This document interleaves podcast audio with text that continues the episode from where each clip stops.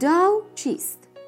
این پادکست توسط پلتفرم کریپتو تانگ فعال در حوزه آموزش و مشاوره ارزهای دیجیتال تهیه شده است.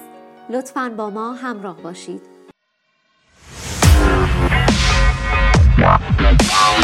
داو مخفف سازمان خودگردان غیر متمرکز است. به زبان ساده داو سازمانی است که با کد و برنامه های رایانه ای اداره می شود.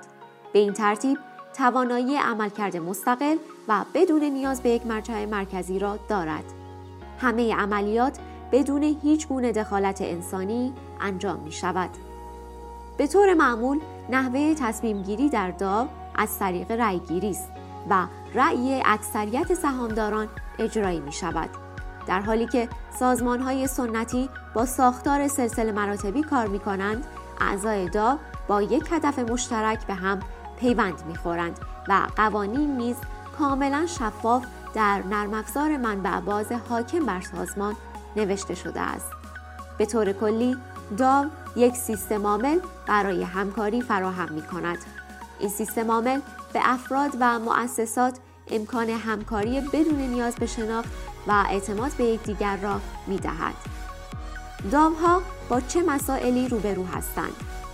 یک چارچوب قانونی محیط نظارتی داوها کاملا نامشخص است برای دانستن اینکه چگونه حوزه های غذایی مختلف چارچوب نظارتی پیرامون این نوع سازمان ها را ایجاد می کنند باید منتظر ماند.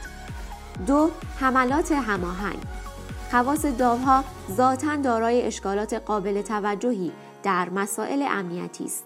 برخی از این سازمان ها خطرات زیادی را ایجاد می کنند که در سازمان های سنتی وجود ندارد.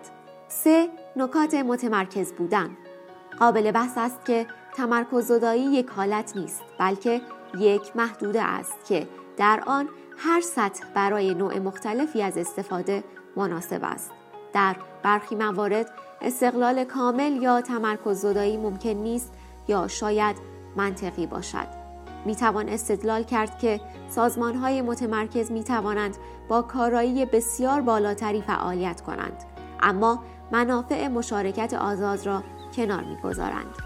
چهار اتریوم و داو یکی از اولین نمونه های سازمان های خودگردان غیر متمرکز داو بود. این مورد از قراردادهای هوشمند پیچیده‌ای تشکیل شده بود که در بالای بلاکچین اتریوم قرار داشتند و قرار بود به عنوان یک صندوق سرمایه گذاری مستقل عمل کنند. توکن های داو در یک عرضه اولیه سکه فروخته شد و سهام قابل مالکیتی را در این صندوق غیر متمرکز فراهم کرد. اندکی پس از راه اندازی حدود یک سوم بودجه آن در یکی از بزرگترین حکای تاریخ ارزهای دیجیتال به سرقت رفت. نتیجه این رویداد این بود که اتریوم به دنبال اجرای یک هاردفورد به دو زنجیره تقسیم شد. جهت آموزش، تحلیل و مشاوره ارزهای دیجیتال به سایت کریپتو تانگ مراجعه نمایید.